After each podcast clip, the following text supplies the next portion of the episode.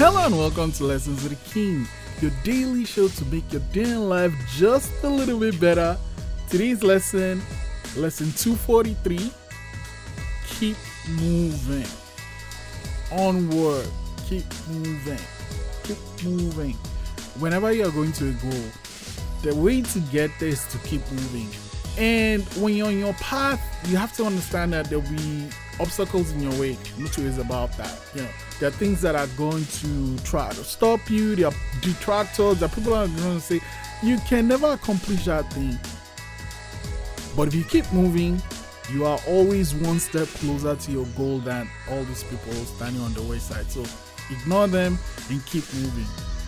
Now, there might be times you need to chill, to gather yourself, to get your breath, and to move on. But till you get to your goal, bit by bit, my dad would say, onward.